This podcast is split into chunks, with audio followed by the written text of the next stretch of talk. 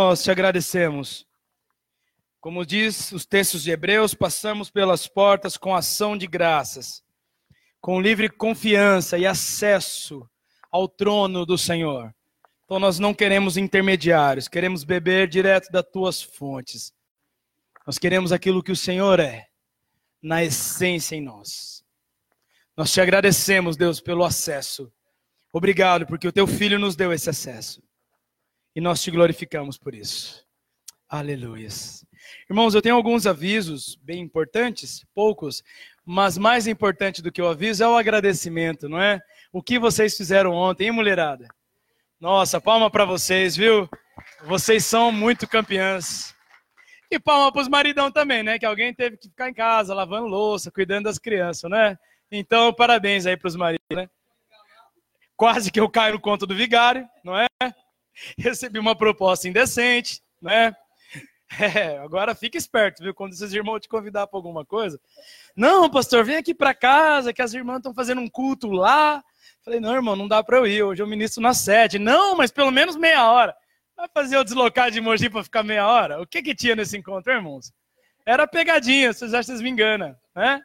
Vocês não me enganam não, viu? O senhor não estava envolvido com essa não, né, seu Reginaldo? É coisa do Paulo, tá vendo? Homem sério, eles não chamam para essas coisas, entendeu? Agora vê quem tava. Felipe, Francisco, irmão Renê, entendeu? Você tava também, que eu sei. Então, não vem com esses papos furados, né? Brincadeira, pegadinha do amor, né? Glória a Deus. Gente, a Adna, é, ela, ela é pouco, quase não chora assim, né? Mas ela ficou impactada com o amor, com a excelência. Não é quem estava no estudo dominical hoje? Hã? Amém? Falamos sobre excelência, sim ou não? Não é? Diferença que é totalmente diferente do perfeccionismo, mas esse padrão de excelência que vocês empregam, não é? O amor que vocês dedicam, me faz lembrar bastante o texto de 1 Pedro, capítulo 4, quando Pedro fala sobre uh, o amor intenso, a hospitalidade e o serviço, não é? Glória a Deus que nós temos construído essa cultura aqui na Adoração em Vida em Poá e que isso se intensifique, que isso seja reproduzido de cuidado, de amor, de hospitalidade no Senhor. Amém? Então, muito obrigado pelo carinho com a minha esposa, com as minhas filhas. Obrigado mesmo. Para quem não sabe, elas fizeram uma surpresa, não um chá de bebê surpresa. Minha mulher achou que era um, um, culto de mulheres, né?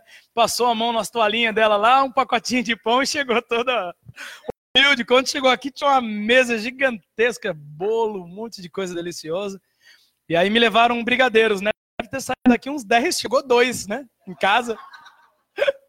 Fui pegar o um microfone hoje pela manhã, todo melecado. Adivinha quem era? Lorena, né? A Lorena abusou todo o microfone. Ai, meu Deus. Glórias ao Senhor. Amém? Irmãos, recados importantes. É, agora é sério, quem que esteve no ensino dominical hoje pela manhã, levanta as mãos. E aí, quem não teve, olha para o lado. Pô, continua levantado aí. Quem não veio pela manhã, eu sinto dizer, mas vocês perderam. Porque a escola bíblica já começou. Você pode dar glória a Deus por isso? Não é? Como seremos uma igreja forte, consolidada? Como teremos uma vida alinhada com o Senhor se nós não conhecemos a palavra? Se nós negligenciarmos a doutrina? Não é? é impossível termos uma vida espiritual forte e sólida sem estarmos imersos na palavra. Por isso, irmãos, a gente já fez aquela conta que durante a semana nós temos mais de, sei lá quantas horas, já tá, não me lembro mais, e a gente só dedica poucas horas durante a semana. Nós temos o casa terça-feira, já estou dando recado, não é isso? Então, se você perdeu o último casa, por favor, às terças-feiras, às sete e meia da noite, aqui. O que é o casa? O casa é o nosso grupo de desenvolvimento. É aquele momento onde nós ouvimos e falamos. É aquele momento para que todo mundo que tem um chamado possa ter a oportunidade de desenvolver, de cuidar de pessoas. Então, todas as terças-feiras, às sete e meia da noite, nós temos o que dia e que horas? Perfeito. Então, olha para quem está do seu lado e fala: Você é meu convidado. Ó, não falou quem não vai vir, né? Estamos todos convidados, amém, irmãos? É brincadeira, mas a casa está aberta para que você consiga continuar desenvolvendo a sua fé. E a casa é um ambiente muito importante, que diferente do culto, onde nós não temos como abrir tanto para interação, porque o tempo é curto. O caso ele é muito mais interativo. Ministra-se uma palavra mais curta e todos discutem a palavra, todos contribuem. E é um modelo mais colaborativo do que propriamente receptivo. Amém? E retornando aos estudos bíblicos. Nós começamos com o grupo dos facilitadores às oito e meia, não é isso? E na sequência começamos a EB. A EB a gente tem lá a EB1 e a EB2. Então, se você é novo convertido, conhece pouco sobre Jesus, então você vai participar da EB1.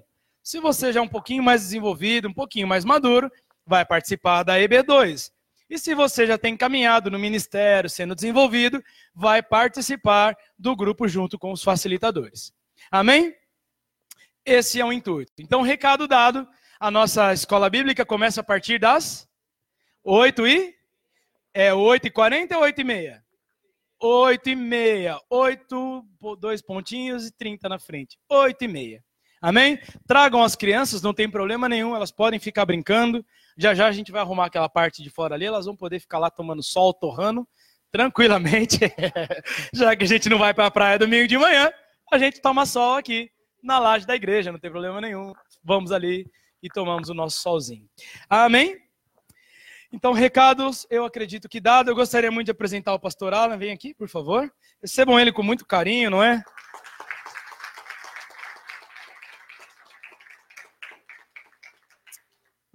O pastor Alan é um amigo super querido e nos últimos anos nós temos estado pouco presencialmente, mas lá no início da minha conversão vivemos coisas muito interessantes, né, Alan?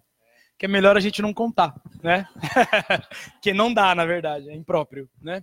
É uma brincadeira à parte, mas nós nos conhecemos lá atrás, ainda jovens, e, e fomos conhecendo ao Senhor, e aí o Senhor foi direcionando cada um para suas responsabilidades ministeriais, e nós temos o grande privilégio de se reencontrar agora mais recentemente, e é um homem de Deus, um, um homem que, que tem ouvido o Senhor, engajado e preocupado em fazer a vontade do Senhor é mais a palavra não é bem preocupado, mas é que assumiu a sua responsabilidade em intercessão, em adoração e tem se movido dessa forma e eu acredito muito que ele pode contribuir com o momento que nós estamos vivendo. Amém? Lembrar que nós estamos falando sobre construção, ser construídos no Senhor, sermos fundamentados no Senhor, não é isso? Amém? Então oramos para a vida do Alan. Amém? Levanta suas mãos. E ore por ele, como você de repente iria orar por você. Peça que Deus faça com ele aquilo que você gostaria que Deus fizesse com você.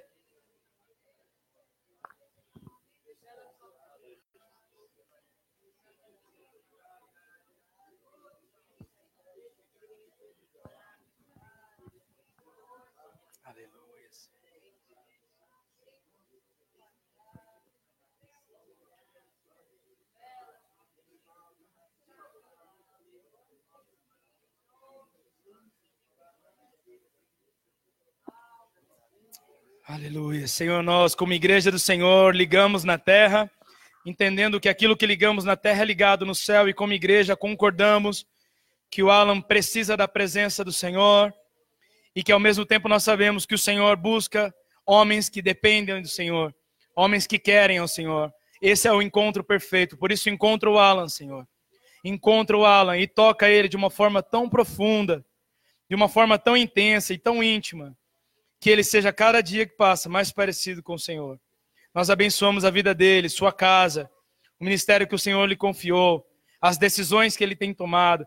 Nós o abençoamos, pedindo que o amor e o temor do Senhor estejam presos a ele, amarrados à vida do Alan. Em nome do Senhor Jesus. Aleluias. Aleluias. Bom dia a todos. Paz do Senhor, amém? A todos e a cada um. É uma alegria estar com vocês aqui, queridos, uma honra muito grande, uma satisfação. Como o pastor de vocês falou aqui, é, nós já nos conhecemos há alguns anos, acho que desde os 16 anos, sei lá, mais ou menos isso, né? Eu tô com 38 anos e ele falou tem coisas que dá para falar e outras realmente não vai dar. Eu estava pensando em falar isso mesmo, acredito.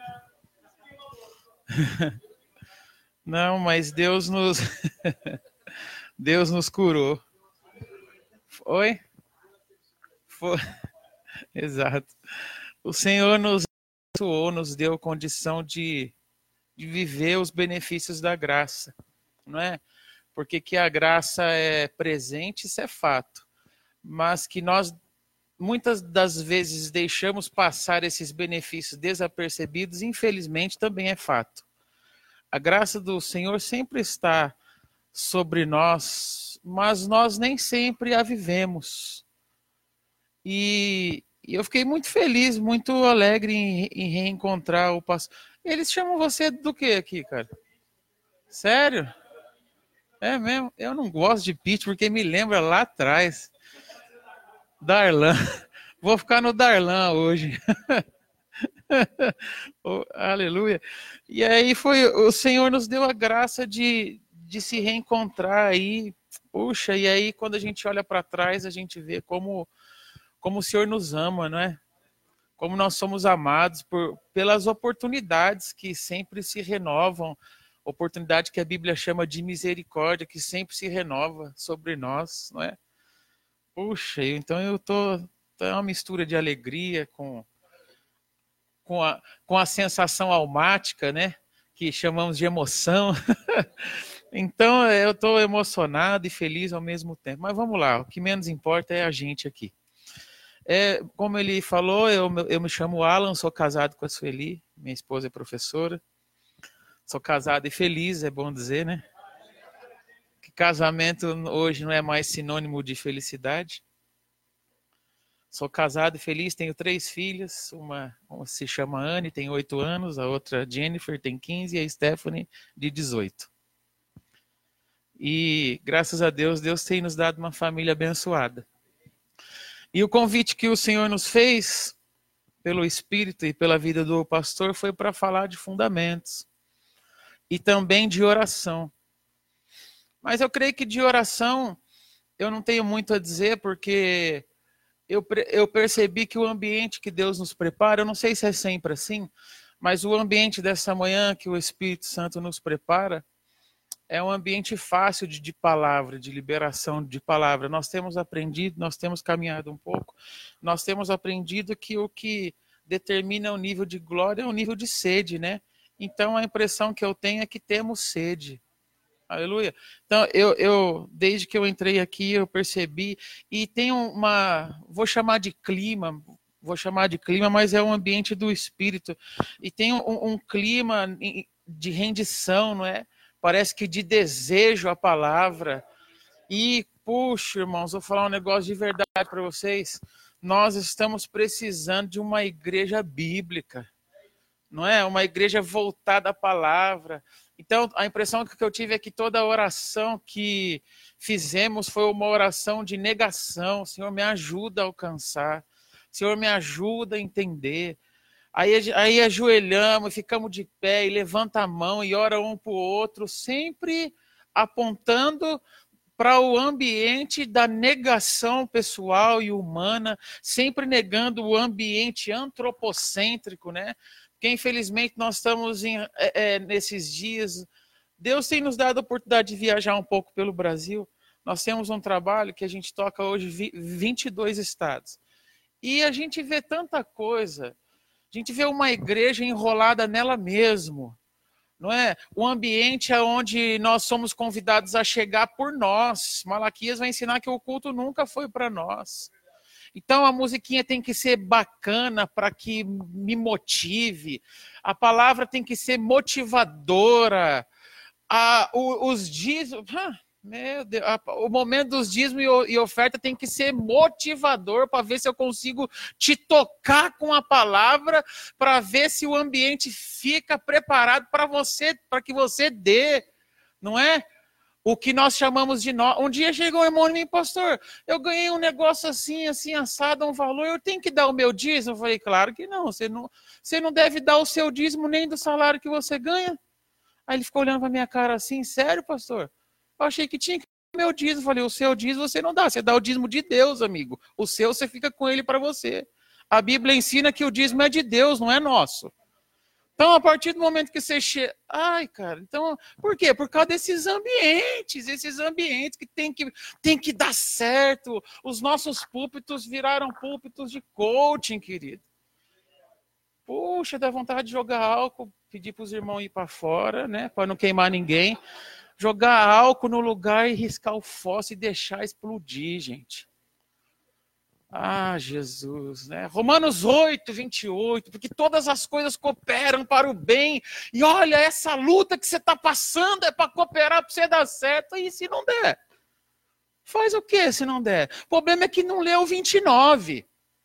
E o Romanos 8, 28, sem o 29, estraga tudo. E o 29 vai fazer menção a uma palavra que o pastor citou aqui. Ó, todas as coisas cooperam para o bem daquele. Bora ler, bora ler. Vamos ler. Nós estamos aqui, nós temos que ser bíblico, é ou não é? Vou ler no celular. Abra sua Bíblia ou acesse. Romanos 8, 28. Olha o que você vai ver aí. Então hoje se pegam textos, queridos, para ver se, se te motivam um pouquinho. Ah, vou ler um texto aqui que é para motivar um pouquinho as pessoas. Ó, 8:28. Sabemos que todas as coisas contribuem juntamente para o bem daqueles que amam a Deus e daqueles que são chamados segundo o seu propósito. Tremendo, fino, é ou não é? Aí eu pego esse texto para deixar você motivado, sim ou não? Mas se você não leu o 29, o 28 é uma mentira terrível. Ó, o 29. Porque os que dantes conheceu também os predestinou para quê, queridos? Dá uma lidinha aí. Para serem conformes à imagem do seu filho. Vou dar uma notícia ruimzona para você. Quando Deus olha para você, sabe o que ele não quer ver? Você. Perdão, perdão, queridos. Não fica triste comigo, mas eu vou falar umas coisas ruins hoje. Se quando Deus olha para nós, se tem uma coisa que ele não quer enxergar é a gente, ele quer ver Cristo em nós. Por que, que a oferta de, a, a, é, de Caim foi negada? Ele deu uma oferta ruim? Deu não, deu uma oferta boa. Caim deu uma oferta boa, só que Deus não quer nada que é nosso, porque aquilo que é nosso não interessa para ele. Se você pegar a oferta de, de, de Abel, que foi do primogênito e da gordura, você vai encontrar os textos na Bíblia que diz assim, Deuteronômio, meu é todo primogênito e minha é toda a gordura. Aí vai lá, Caim dá do produto da, da, terra, aí Deus chega para ele e fala, nunca pedi isso. Não, senhor, mas eu estou dando do melhor produto que... Aí vamos lá para os púlpitos de hoje em dia. Você precisa dar o seu melhor. Deus nunca pediu o seu melhor. Deus só quer o que vem dele, como disse Davi, das tuas mãos te damos. Então, tudo que Davi dava, Davi dava da mão dele mesmo. Gênesis capítulo 4. Depois na sua casa, é bom você anotar os textos que nós vamos falar bem uns 20 hoje. Depois anota no celular. Depois na sua casa você faz um paralelo de Gênesis capítulo 4 e capítulo 5. Capítulo 4 vai dizer que Adão. É, não, vai dizer lá que Caim. É legal nós ler também esse texto. Gênesis capítulo 4. Vamos lá. Não era o que estava no, no script, não, mas. Vamos lá, vamos lá. Antes de entrarmos aqui nos fundamentos, veja o que Deus nunca se importou. Versículo 16. Vamos fazer um paralelo bem rapidinho, mas na sua casa seria com calma e com carinho. Com vontade também é bom. Gênesis 4,16 diz: E saiu Caim da face do Senhor e habitou na terra de norte, da banda do Oriente do Éden. Olha para mim aqui rapidinho. Você viu que Caim saiu da presença. Certo ou não? Agora vamos ver o que se é possível construir fora da presença? Vamos ver junto aí? 17. E conheceu Caim a sua mulher, a sua mulher, e ela concebeu e teve a Enoque, e ele edificou uma cidade, chamou cidade pelo nome do filho Enoque. E, Enoque, de Enoque nasceu Irade, Irade gerou a Mejuel, Mejuel gerou a Metusael, Metusael gerou a Lameque, e tomou Lameque para si duas mulheres, o nome de uma era Ada, o nome da outra Zilá. E Ada teve Jabal, esse foi o pai dos que habitam em tendas e tem gado. E o nome de seu irmão era Jubal. Esse foi o pai de todos os que tocam harpa e órgão. E Zilá também teve a Tubal Caim, mestre de toda obra de cobre e de ferro. E a irmã de Tubal Caim foi Naamã. E disse Lameque às suas mulheres hadas Zilá: Ouvi a minha voz, vós mulheres de Lameque, escutai o meu dito, porque eu matei um varão por me ferir e um mancebo por me pisar porque sete vezes Caim será vingado, mas Lameque setenta vezes sete. Ó, oh, você viu aí o que, que se faz fora da presença? Conheceu a sua mulher, teve filhos. Construiu cidade fora da presença. Você se enxerga sem cidade? Não. Vamos rapidinho. Você se enxerga sem banco? Você se enxerga sem supermercado? Você se enxerga sem shopping? Você se enxerga sem lojas?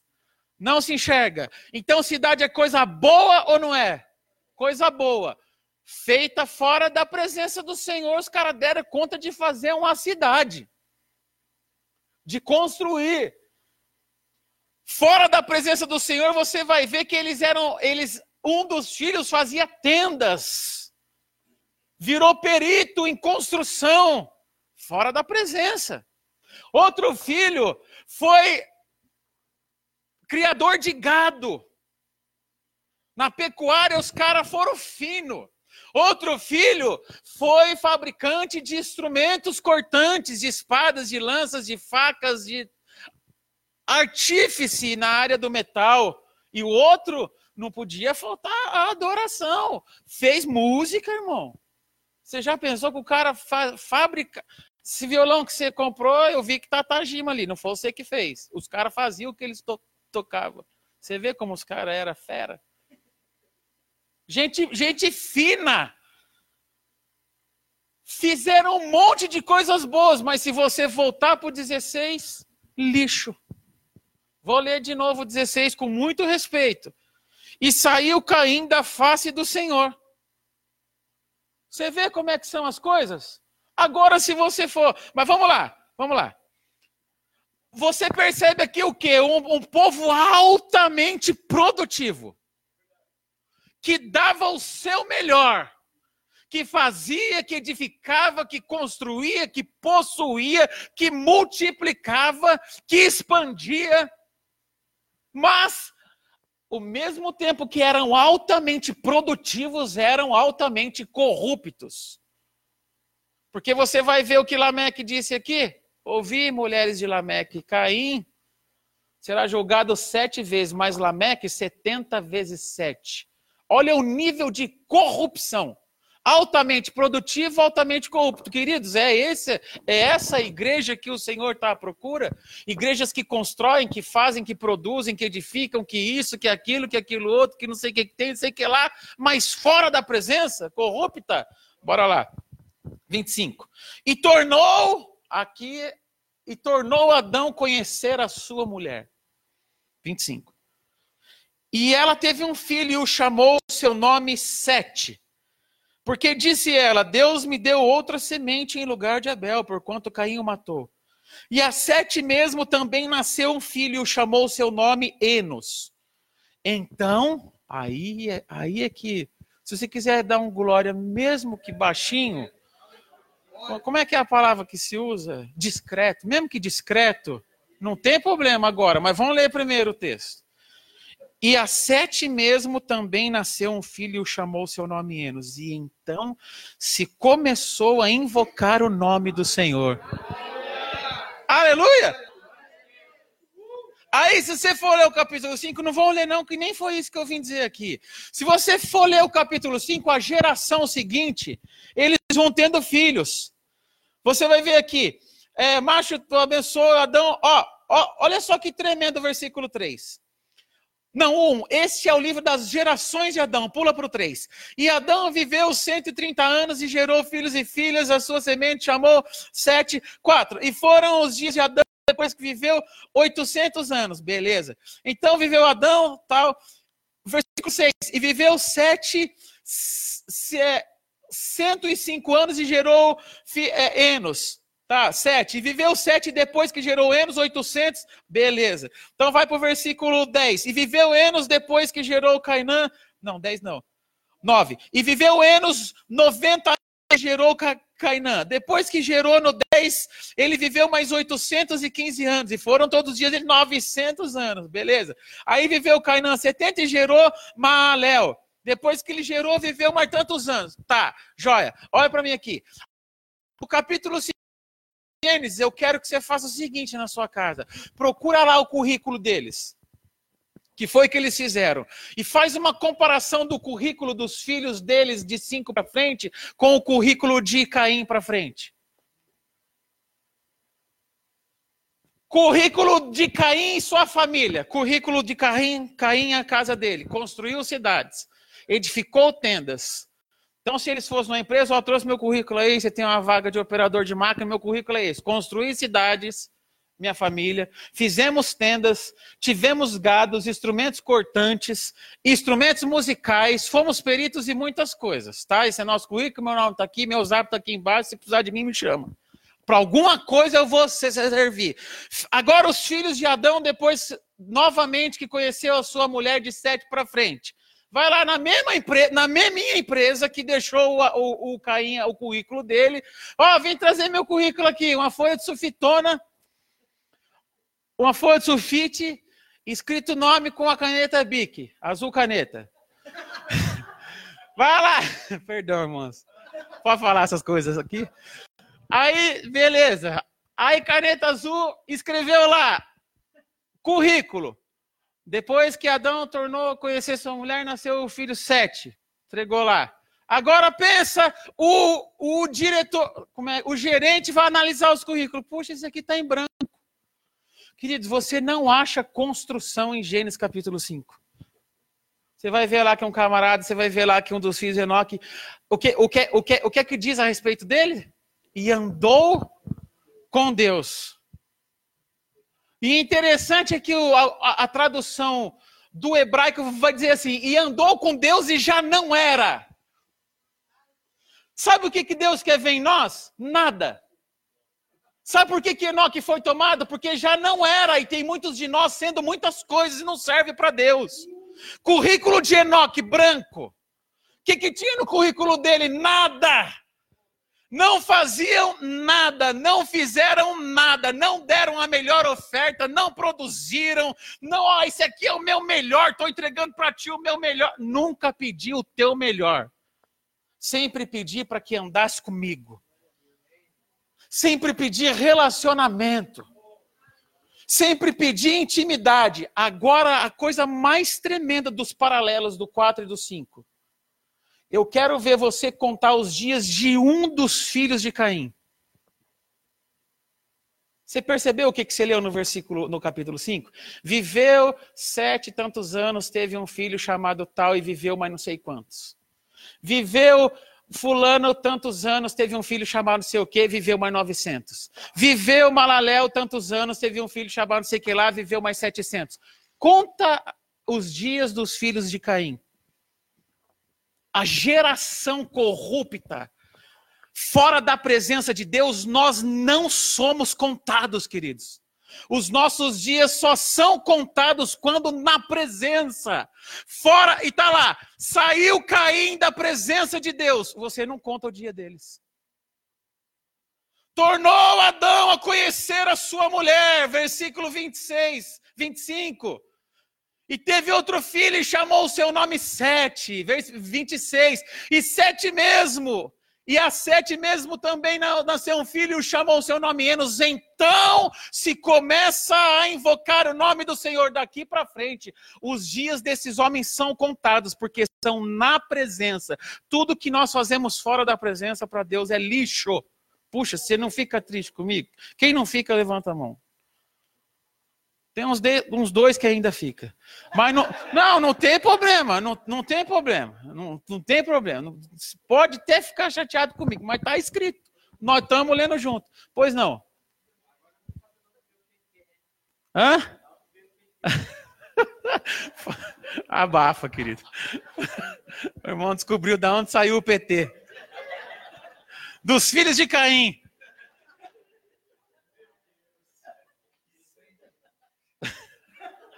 Irmão, se tiver petista aqui, ele que falou, hein? Aleluia! Glória a Jesus! Os nossos dias só são contados na presença. Então, queridos, muito do. Nós temos um profeta na nossa igreja lá, o nome dele é Gustavo. Ele tem falado uma coisa nos públicos que eu falei para ele: que se você ficar falando isso, não vão te chamar mais. Falei, cara, ele, ele tem dito uma coisa: tem muita igreja com nome de igreja, com cara de igreja, com luzinha de igreja, com fumacinha de igreja, com instrumentos de igreja, com música de igreja, mas que Cristo não está lá. Ou seja, não é igreja é um ajuntamento, é, é um circo, é qualquer alguma coisa, só não dá para chamar de igreja. Porque a igreja verdadeira, ela é cristocêntrica. Então, queridos, eu creio que nós estamos nesse ambiente preparado para a liberação dessas realidades. Quando o pastor falou que nós temos que ser a imagem, eu falei, puxa, vim no lugar certinho. Até porque eu não tenho, queridos, não, nós não podemos ter espaço para outra coisa mais. Ô pastor, o meu melhor é isso aqui, guarda para tu. O meu dízimo fica, os dízimos é seu, gasta, miserável. A minha Bíblia diz que o dízimo é dele. Jesus nunca falou de dízimo, falou, Mateus 24, 24. Forte, não é, queridos?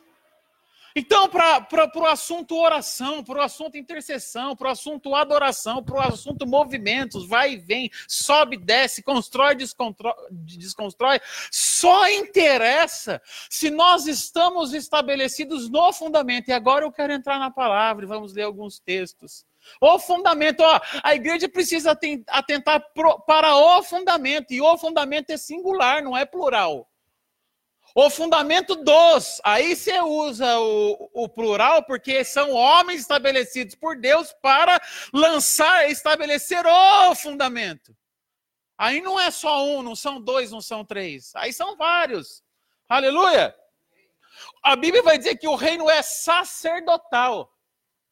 Um reino de sacerdotes, ou seja, todos temos, pelo Espírito, condição de aí, aí, aí proceder dentro desses movimentos de intercessão, seja lá qual for, se estivermos. Você já viu uma casa sendo construída? se investe muito dinheiro e muito tempo no, no, no alicerce, é ou não é? Gasta dinheiro ali, quando a parede ergue, aí você joga lá o chapisco, o reboco, põe um, um, negócio, você não sabe que tem um fundamento ali. Mas na hora de construir, eu já vi. O cara faz lá e põe uma pedra fundamental lá, e outra na ponta, aí ele puxa uma linha e tem que seguir aquilo. Aí tem uns pedreiros bom que o cara vem, né? Não, não fala assim não, que o pessoal se ofende. O, o, o cara vem, começa lá bonito. Chega aqui, torceu.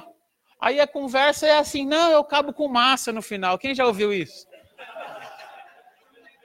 Rapaz, meu pai construiu uma casa, eu vi, eu vi essa história. Hein?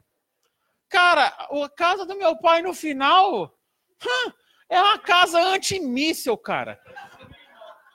Não, o, o pedreiro falava assim: não, fica tranquilo, no final eu acerto com massa, vai ficar retinho, beleza. No começo ficou chique, a massinha fina. Quando chegou no final, a grossura de massa já era isso aqui, ó de tão torto que, o que a parede estava, porque não seguiu o fundamento, a fundação, aquilo que estava estabelecido, aquilo que era escrito para fazer. O meu pai costuma dizer uma coisa, ele trabalhou na indústria há muitos anos e ele tinha uma frase que ele usava: se está escrito o que tem que fazer, faz o que está escrito, não inventa.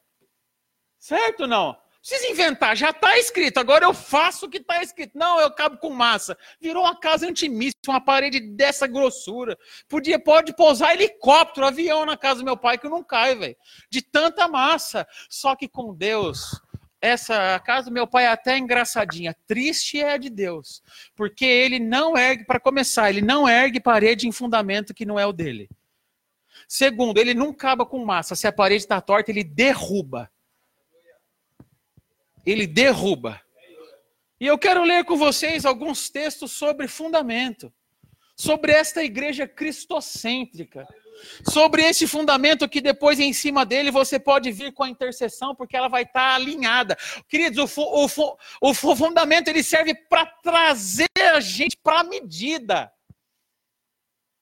Você vai ver que o tabernáculo tinha uma medida exata seguia centímetros exatos. Ó, faça com. E, e, o Senhor falou assim: dizia para os homens que o construíam e qualquer outra coisa: faça conforme o modelo.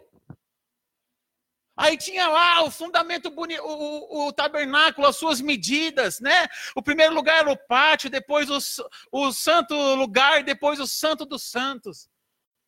Aí Jesus falou: faz assim. Mas na verdade, outra coisa que precisamos atentar é que Deus sempre quis criar situações e ambientes para estar se relacionando conosco. Deus sempre é a arca. Você já parou para pensar na arca para quê? Claro que para salvar o homem, mas ele criou ambiente para relacionamento de intimidade. E aí, no, na, na primeira vez que o mundo acabou, como é que foi? Por água.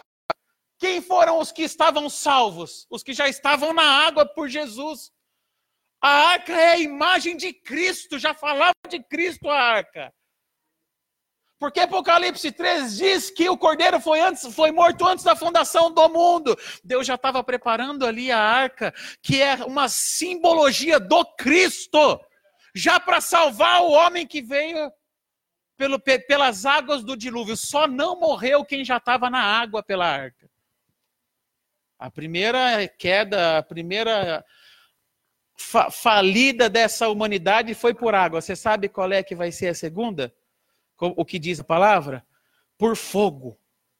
Por isso que o texto vai dizer nos Atos: Ele vos batiza com o Espírito Santo e com fogo.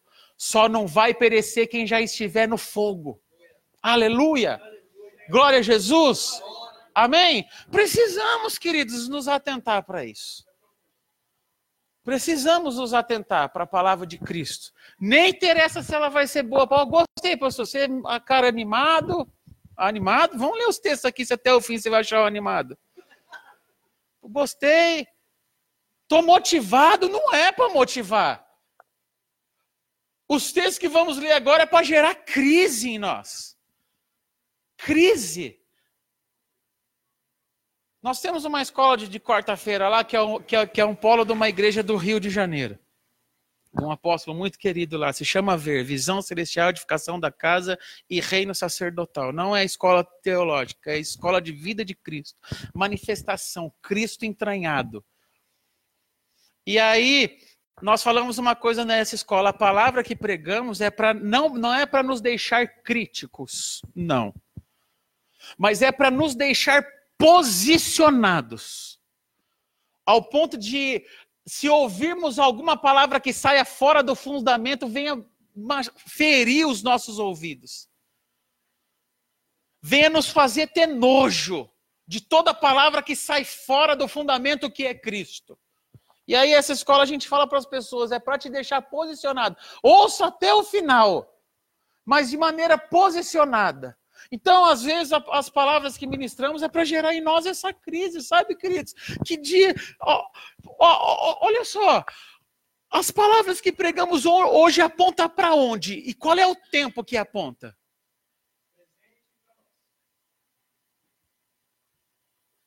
Se não apontar para Cristo, alguma coisa está errada.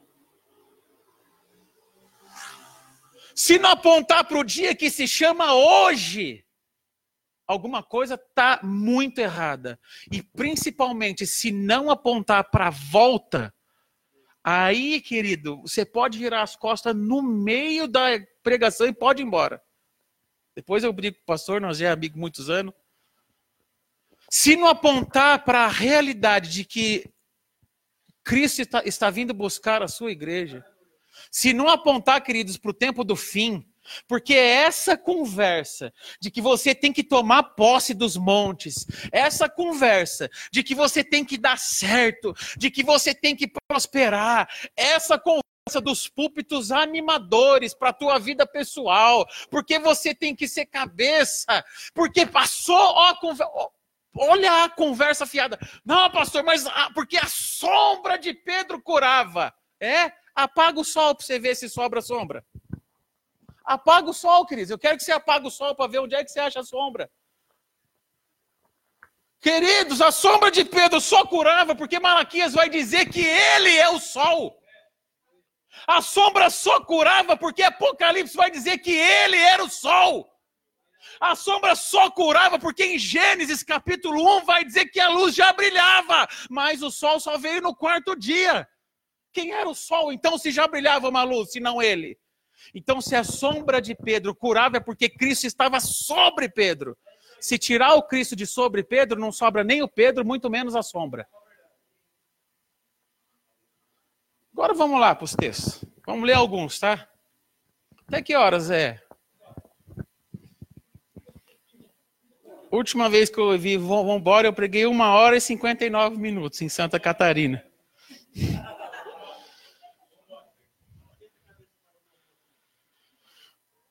Aleluia. Vamos ler alguns textos muito importantes. Se você tem o hábito de anotar, é bom. Se não tem, cria. A Bíblia diz que o escriba versado tira coisas novas e velhas do mesmo baú. Então, para ser versado, é bom estar tá afinado. 1 Pedro, capítulo. Não, 1 Pedro não. Vamos lá para. 1 Coríntios, capítulo 2, versículo 10. Uma coisa muito importante a ser entendido de tudo que nós vamos dizer aqui. 1 Coríntios, capítulo 2, versículo 10. É que é importante entender pelo Espírito, amém? Não entenda com a sua alma, com o seu intelecto, com a tua razão, com as suas emoções que vai dar errado. Precisa ser pelo Espírito. Este Espírito que está entranhado em nós. Aleluia. Jesus, lá em João, capítulo 14, disse assim: É bom que eu vá. Preciso ir. Mas fica tranquilo, é bom que eu vá, mas eu vos mandarei outro ajudador. O que poucos de nós sabemos é que esse outro vem do grego alos, que significa outro do mesmo tipo. Então, quem está entranhado em nós pelo Espírito é Cristo. Amém? Glória a Deus. Mas pelo Espírito, olha só o que diz aí, 1 Coríntios 2, vamos desde do, do, dos 9, do 9. Mas como está escrito, as coisas que o olho não viu e o ouvido não ouviu e não subiram ao coração do homem, são as que Deus preparou para os que o amam. Mas Deus nolas revelou pelo seu Espírito toda revelação e toda palavra buscada, alcançada, ouvida, se não for pelo Espírito, há um risco muito grande de daqui para a porta eu a perder, se não for pelo Espírito. Porque Nola revelou pelo seu Espírito, porque, por quê? Porque o Espírito penetra todas as coisas, ainda as profundezas de Deus. A Bíblia diz que o Espírito perscruta que é a mesma coisa que investiga todas as coisas de Deus e tudo que temos, falamos e movemos pelo Espírito de Deus tem que ser dado. E se pelo Espírito não for assimilado, logo passa. Vira só informação. E o que nós estamos fartos no nosso tempo é de informação. Nós precisamos desta vida de Cristo em nós. Aleluia. Então, essa é uma palavra muito grande, muito importante, é uma verdade, a verdade do Espírito é muito importante a ser entendida nos nossos dias. Agora sim podemos voltar lá para Efésios capítulo 4, versículo 1.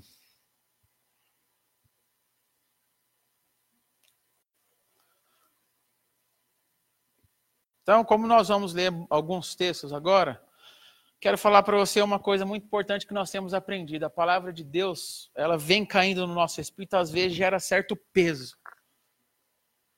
Que provoca até certa sonolência. Não é o cara que está falando aqui ou em qualquer outro canto que ficou manso, não é porque a palavra vai. Diz que é doce para a boca, mas amarga no estômago. E quando o nosso corpo físico sente alguma enfermidade, alguma dor, a primeira coisa que ele pede é cama, né? Então, querido, se você é certo, sentir certo peso ou sonolência, a palavra tem que gerar isso. Você fica de pé discretamente. Estou vendo ali coca e café. Mistura os dois, toma e volta.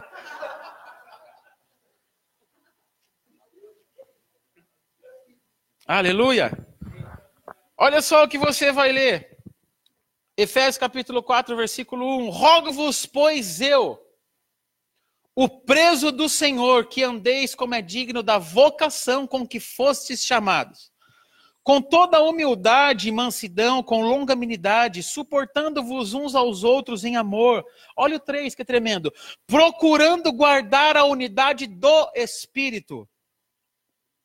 Pelo vínculo da paz. Queridos, esse, esse versículo 3 aqui, esta unidade do Espírito tem que ser entendida que não tem abertura para outro tipo de, de unidade. Perceba, não é uma unidade no é a unidade do.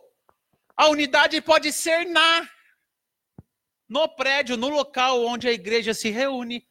Você pode ter unidade no clube. Você pode ter unidade no. Qualquer lugar. Aí sua cabeça funciona bem. Mas aqui não é no. Aqui é do.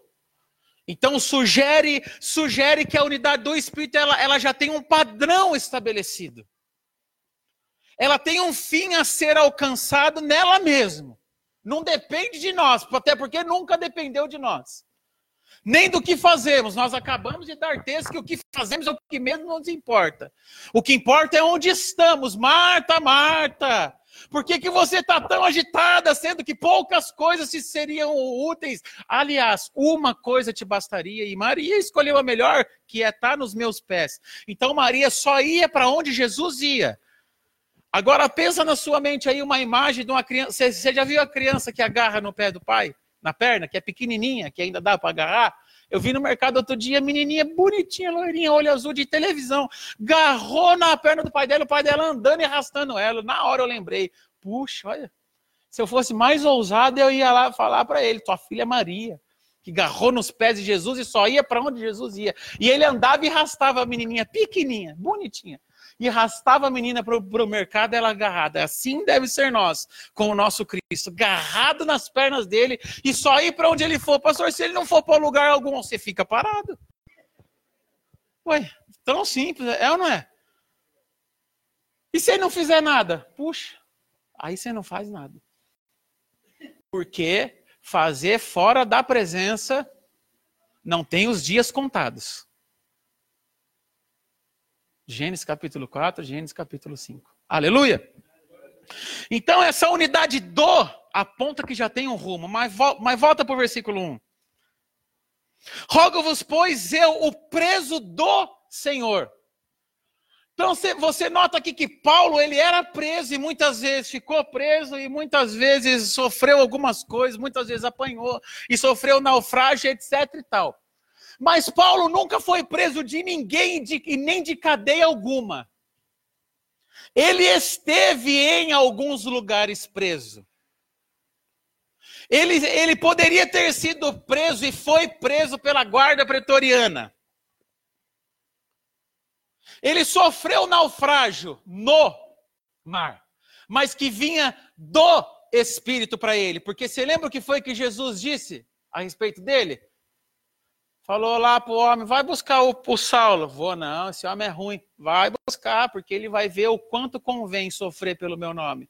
Então, daí você já tem que entender que todos os sofrimentos, não, os homens, as circunstâncias, as, as, as coisas, só eram ferramenta de Deus para provocar o que Deus já tinha estabelecido que ele vi, viveria. Então, queridos, uma coisa importante que precisamos entender: tudo que eu vivo, tudo que me cerca, não dá para ser 95% Deus e 5% diabo. Como é que você está, irmão? Tá ruim. Mas esse ruim é de quem? Queridos, não dá. Tudo que me cerca é Deus. Não tem como ser 99% Deus e 1% Satanás. Não dá para ser. Tudo que te cerca é Deus. Tudo que acontece nas nossas vidas é por conta de Deus, é permissão para crescimento, para desenvolvimento. Olha, Hebreus, se eu não me engano, capítulo 4 vai dizer assim: de Jesus. Hebreus vai dizer de Jesus, e ainda que era filho, aprendeu a obediência por aquilo que padeceu. Mas a igreja aí fora, não aqui dentro, mas aí fora ainda acha que algumas coisas que passam é coisa do Satanás na vida dela. Tende o grande o motivo de grande alegria o passardes por tribulação. Então são caminhos que Deus nos proporciona para poder melhorar no sentido da imagem de Cristo em nós. E principalmente até que todos cheguem. Porque outra coisa que também precisamos desmistificar e derrubar, ah, porque é salvação individual, é? Tá. Efésios vai dizer que Cristo é o cabeça e nós somos o quê? O corpo. Arranca sua mão fora do braço, joga ela no canto e pede para ela pegar uma coca com café para você. Então, o que você passa é responsabilidade minha e vice-versa. Por isso que o pastor tem que ficar apelando aqui. Vem, queridos. Oito e meia da manhã, duas turmas. Sei que lá um, sei que lá dois. É o quê? Um e dois? EB1, EB2. Para quê? Para provocar esses ambientes de construção mútua. Porque se eu não entender que o melhor que está em ti é para te servir e vice-versa, pode acreditar, isso aqui é circo, não é igreja. Se o melhor que há em mim não provoca você ao ponto de te ajustar, para que você, juntamente comigo, se torne a imagem do Cristo, ó, você reparou que você está dando menos risada agora? Falei que o negócio ia ficar sério. Aí eu perguntei: quem não fica bravo, levanta a mão. Vocês acham que é brincadeira minha, né? Uns dois, só uns dois pode ficar bravo. O resto, todo mundo disse que não ficava. Então você faz favor de, de respeitar a sua né, tornar coerente a sua palavra com o procedimento. Aleluia! Ambientes que nos provocam essa construção de corpo. Ele é o cabeça e nós somos o corpo. A salvação nunca foi individual. O que ela foi é mal compreendida. A palavra de Deus vai nos, vai nos ensinar que não dá para entrar agora, que nós fomos, somos e estamos e seremos salvos. É um processo conjunto de corpo. Ah, problema é do fulano. O problema não é do fulano, não é nosso. Porque fulano é tão corpo quanto nós. E se a unha sente, todo o corpo padece. É forte, queridos. Então, eu li esse Efésios capítulo 1, versículo 1 para quê? Para você entender no que Paulo disse: Eu, o preso do Senhor. Quero mostrar para vocês quais eram as verdadeiras prisões do apóstolo Paulo, se você me permite. E se não permite, também vou, vou mostrar. 1 Coríntios capítulo 3.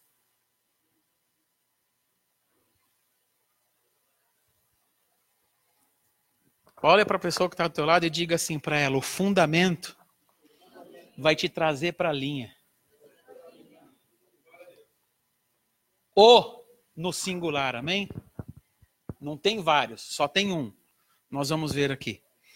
1 Coríntios capítulo 3, versículo 10, que diz: Segundo a graça de Deus que me foi dada, apóstolo Paulo dizendo, pus eu, como sábio arquiteto, o fundamento, e outro edifica sobre ele.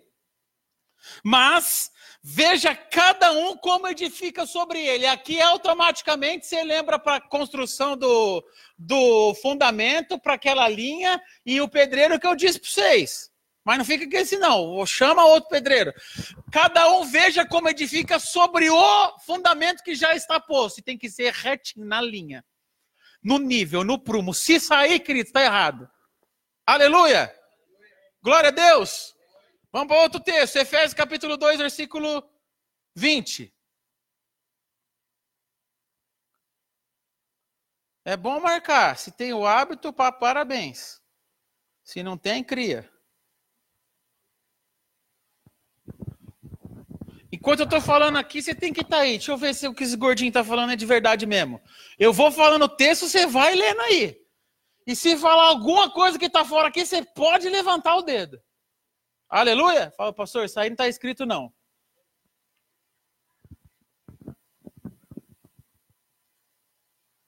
Não há tempo mais para a gente dar os nossos púlpitos para ouvir besteira em nome do Espírito. Não, o que eu falei foi pelo Espírito. Rapaz, se não está na Bíblia, só se for o Espírito de porco. Versículo 20. Edificados sobre o. Ô, gente, desculpa aí que às vezes eu falo umas coisas que não precisava, tá? Edificados sobre o fundamento dos apóstolos. O fundamento dos. Ok? Entenda isso. Dos apóstolos de que Jesus Cristo é a principal pedra. E nós somos as pedras vivas. Aleluia! Glória a Deus, sim ou não? Agora vamos pensar em pedras rapidinho. Você chama lá, pô, você liga lá para o depósito, ó, quero 3 metros de pedra. Cada um tem um formato, né? Não são iguais. Aí a pedra chega. Aí o caminhão sobe aquele negócio assim e derruba toda a pedra. Quando a pedra é colocada no seu quintal e está jogada ali, ela serve para quê? Só para ocupar espaço. Aonde que ela é viva? Ela só se torna viva na composição da casa. Ok? Então, Jesus Cristo, Jesus o Cristo, ele é esta pedra fundamental. Perceba, quando nós somos pedras, mas fora desta construção, nós só estamos ocupando espaço. É um texto agora que faz menção novamente à unidade. Que tipo de pedra você é? Que está no canto do quintal, só ocupando espaço, criando aquelas cobrinhas feiona, criando mato, ou você é a pedra que está unificada com teu irmão, compondo esta casa? Uh, da hora, né, irmão? Aleluia! Tem que saber quem você é. Vou ler de novo: edificado sobre o fundamento dos apóstolos, dos profetas, de que Jesus Cristo é a principal pedra de esquina. 21.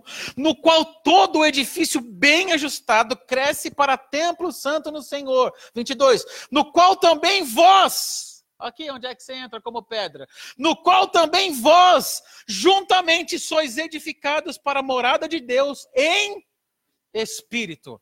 Entenda que a unidade do espírito tem um fim específico e não não cabe nossa interferência.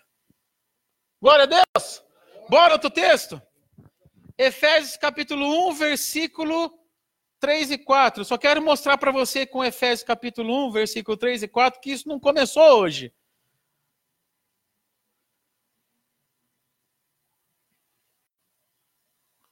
Só virar a folha, que diz assim: Bendito Deus e Pai do nosso Senhor Jesus Cristo, qual nos abençoou com todas as bênçãos espirituais nos lugares celestiais em Cristo. Tem um ambiente, tem um lugar, e não é no lugar dos principados e potestades.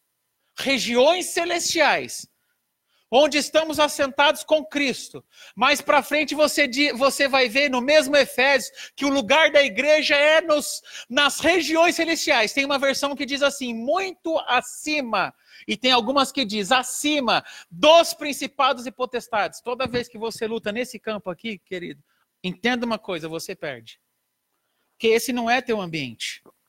A nossa pátria não é esse campo o que eu, o que eu toco, o que eu compro, o que eu administro. Mas você tem que prosperar. Olha as pregação. Mas você tem que dar certo. Mas você tem que possuir. Vou, vou contar uma história para vocês triste, posso?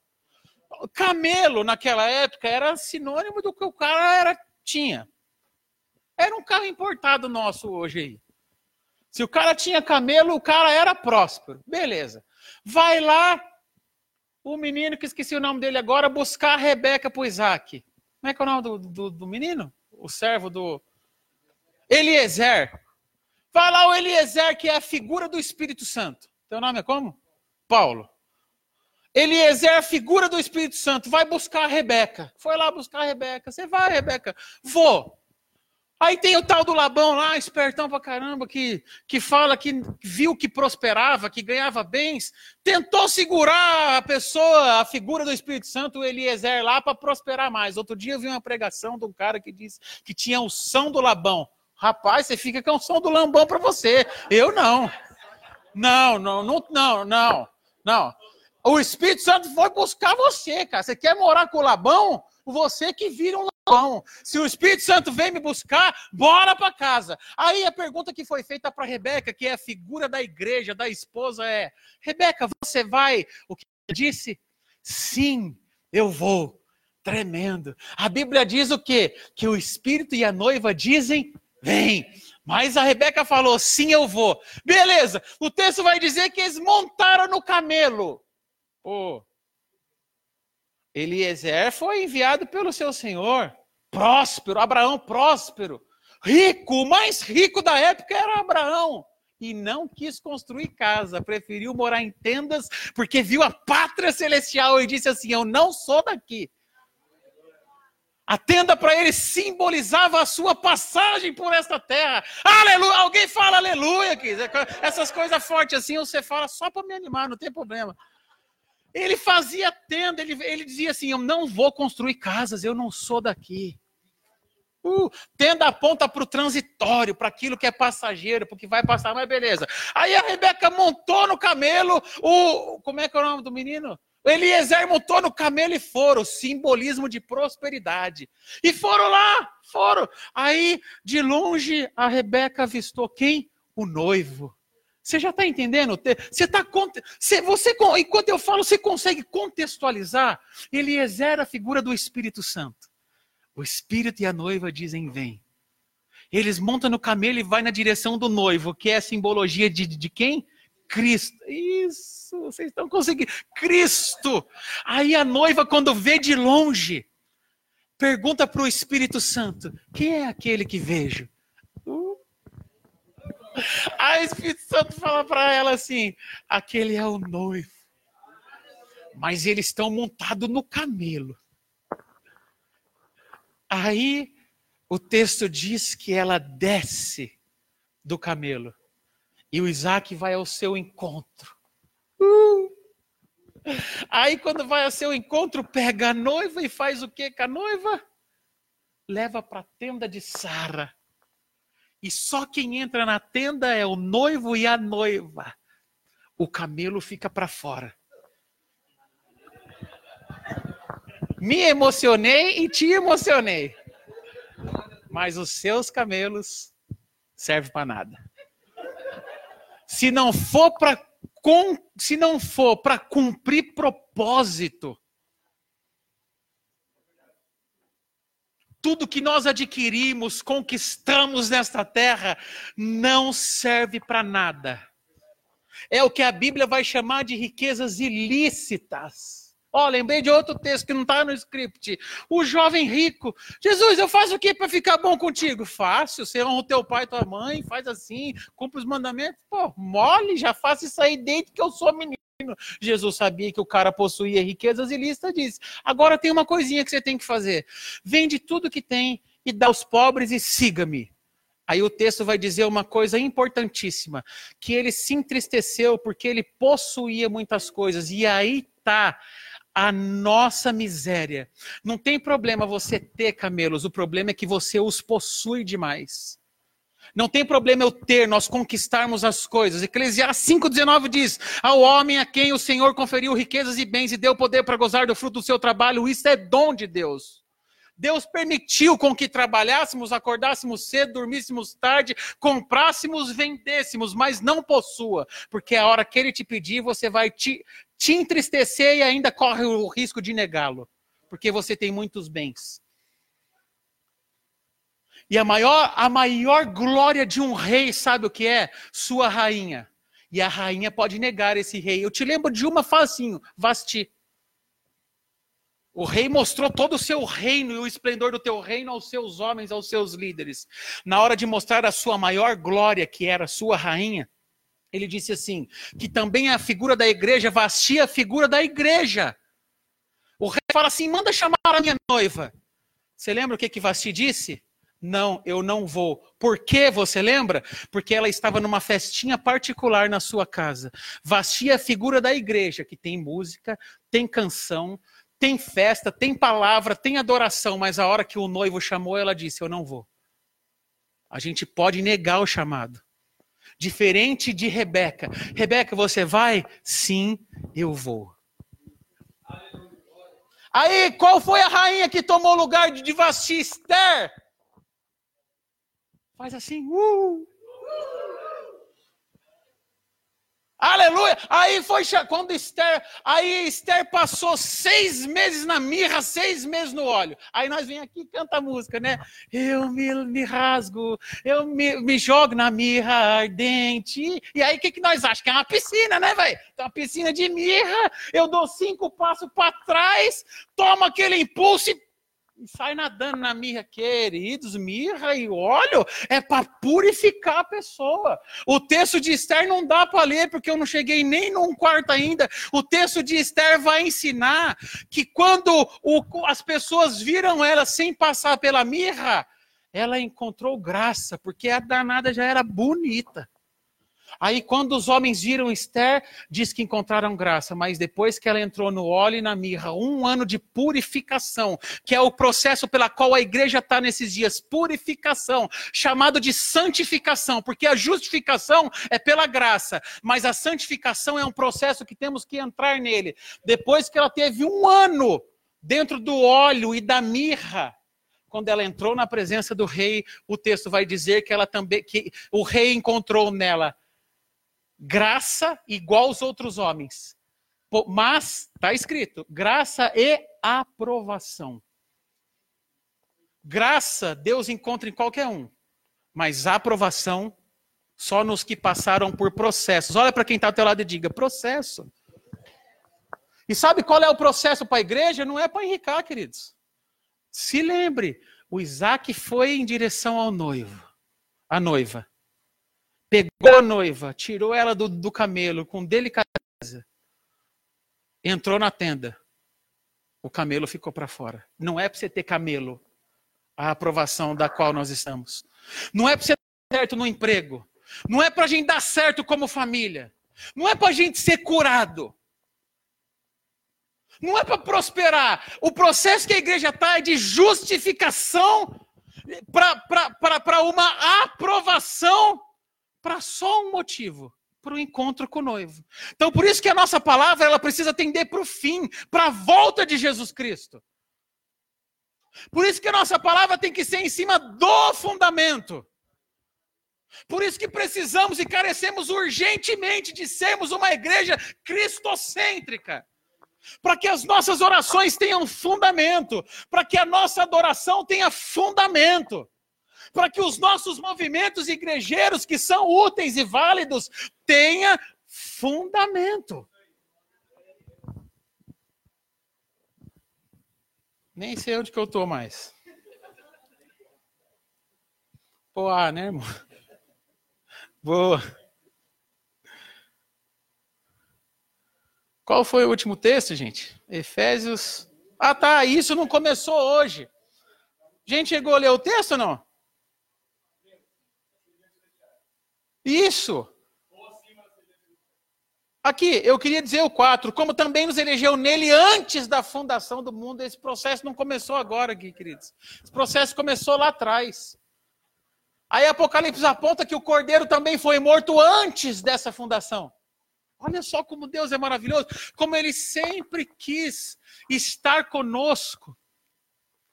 Nos elegeu antes, mas também morreu antes Gente, o processo de Deus conosco sempre foi para estar tá aqui, ó, afinado, afinadinho. A construção da arca apontava a Cristo, a construção do tabernáculo apontava a Cristo. Ah, ah, tá, eu dizia. Aí o tabernáculo tinha o pátio, o santo lugar, o santo lugar e o santo dos santos. Não, o santo dos santos o santo lugar. O que poucos de nós sabemos é que tinha três portas. A porta do pátio se chamava caminho. A porta para entrar no santo lugar se chamava verdade. Você já ligou o texto, né? E a última para entrar no santo do santo se chamava vida. Você, sabia disso? Aí vem Jesus e diz: Eu sou o caminho, a verdade e a vida. Aí você volta lá para o tabernáculo e fala: Meu Deus, ele já estava apontando para hoje. O tabernáculo já apontava para ele, o tabernáculo já apontava para Cristo. Você entende a importância, queridos, de pegarmos. Bora. Efésios capítulo 1, de 17. Vão, senão nós não sai daqui. 1,17, mais um texto de fundamento.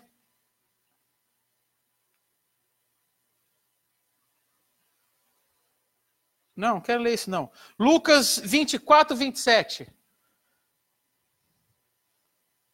Errei o texto. Lucas 24, 27. Olha o que você vai ler aí. Não, queridos, olha o que você vai ler aí e eu. Aí você tira as suas conclusões dos nossos púlpitos. Aí você tira as conclusões das palavras que nós ouvimos na televisão, no rádio, por aí, nas conferências.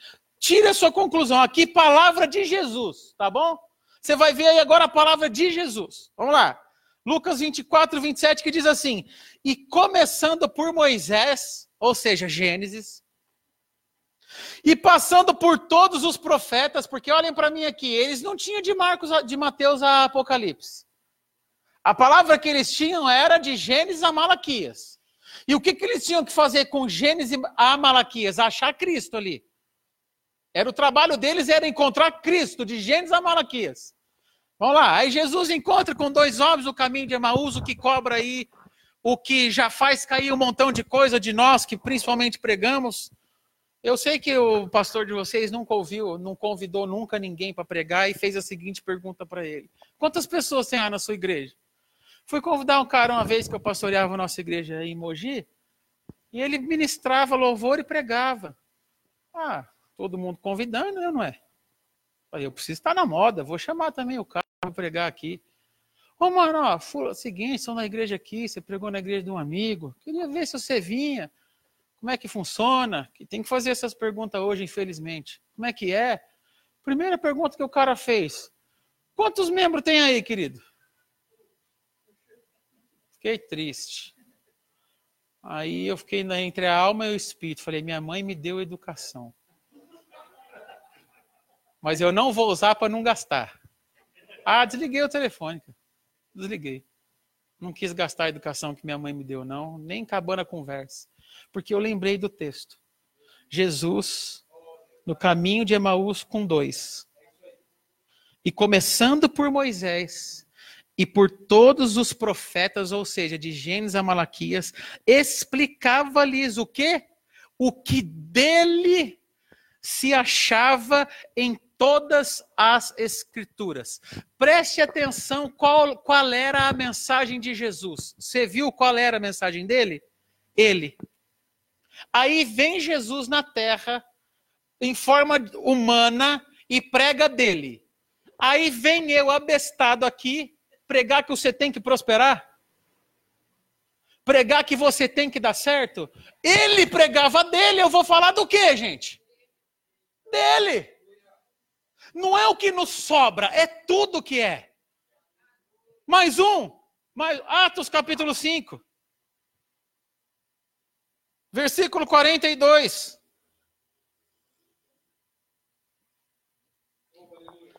Estou acabando.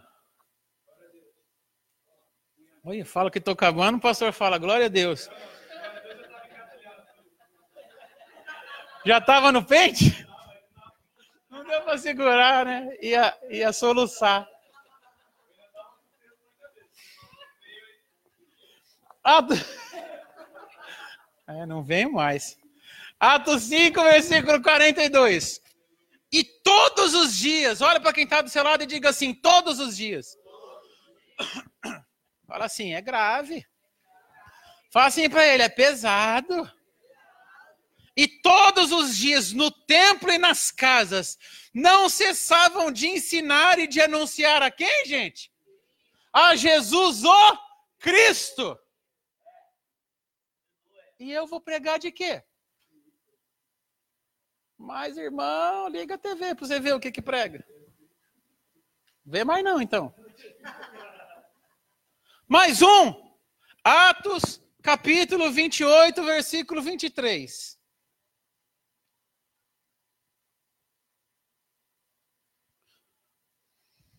Eu estou falando liga televisão, mas a vontade que dá a falar é vai por aí ouvir algumas coisas, mas aí eu acabo ofendendo alguns que são amigos. Ainda. Porque a verdadeira família é aquele que faz a vontade do meu. Uma comida tenho para uma bebida tenho para só bebida, só uma bebida, só uma pregação. Tudo que foge disso, o apóstolo Paulo vai dizer para Timóteo, é doutrina de demônios. Atos capítulo 28, versículo 23. E havendo-lhe eles assinalado um dia, muitos foram ter com ele a pousada, aos quais declarava com bom testemunho o reino de Deus e procurava persuadi-los à fé em Jesus, tanto pela lei de Moisés, Gênesis, como pelos profetas até Malaquias. Agora olha aí um negócio tenso que você vai ler aí também tanto quanto a pregação de Jesus, desde a manhã até a tarde. Ou seja, o Atos 5 vai dizer que é todo dia. O Atos 28 sobe demais o nível, ao ponto de alguns de nós não aguentarmos. Atos 5, todo dia, e o 28, o dia todo. Queridos, a pregação era uma, era ele. Que dia? Terça? Ah, não, terça é Jesus. E quarta, prosperidade. Quinta, cura e libertação. Sexta, sei que lá, domingo, família. Ah, na igreja de Atos era todo dia Cristo e o dia todo Cristo. Ah, você me perdoa se, se essa palavra desconstrói algumas coisas em nós? Mas está escrito, gente, vocês estão lendo juntos. Nós estamos aqui lendo juntos, não tem outra palavra. Todo dia, o dia todo. Eu, a conta que o pastor andou fazendo com vocês aqui, de quantas horas tem nossa semana, eu fiz igualzinho lá.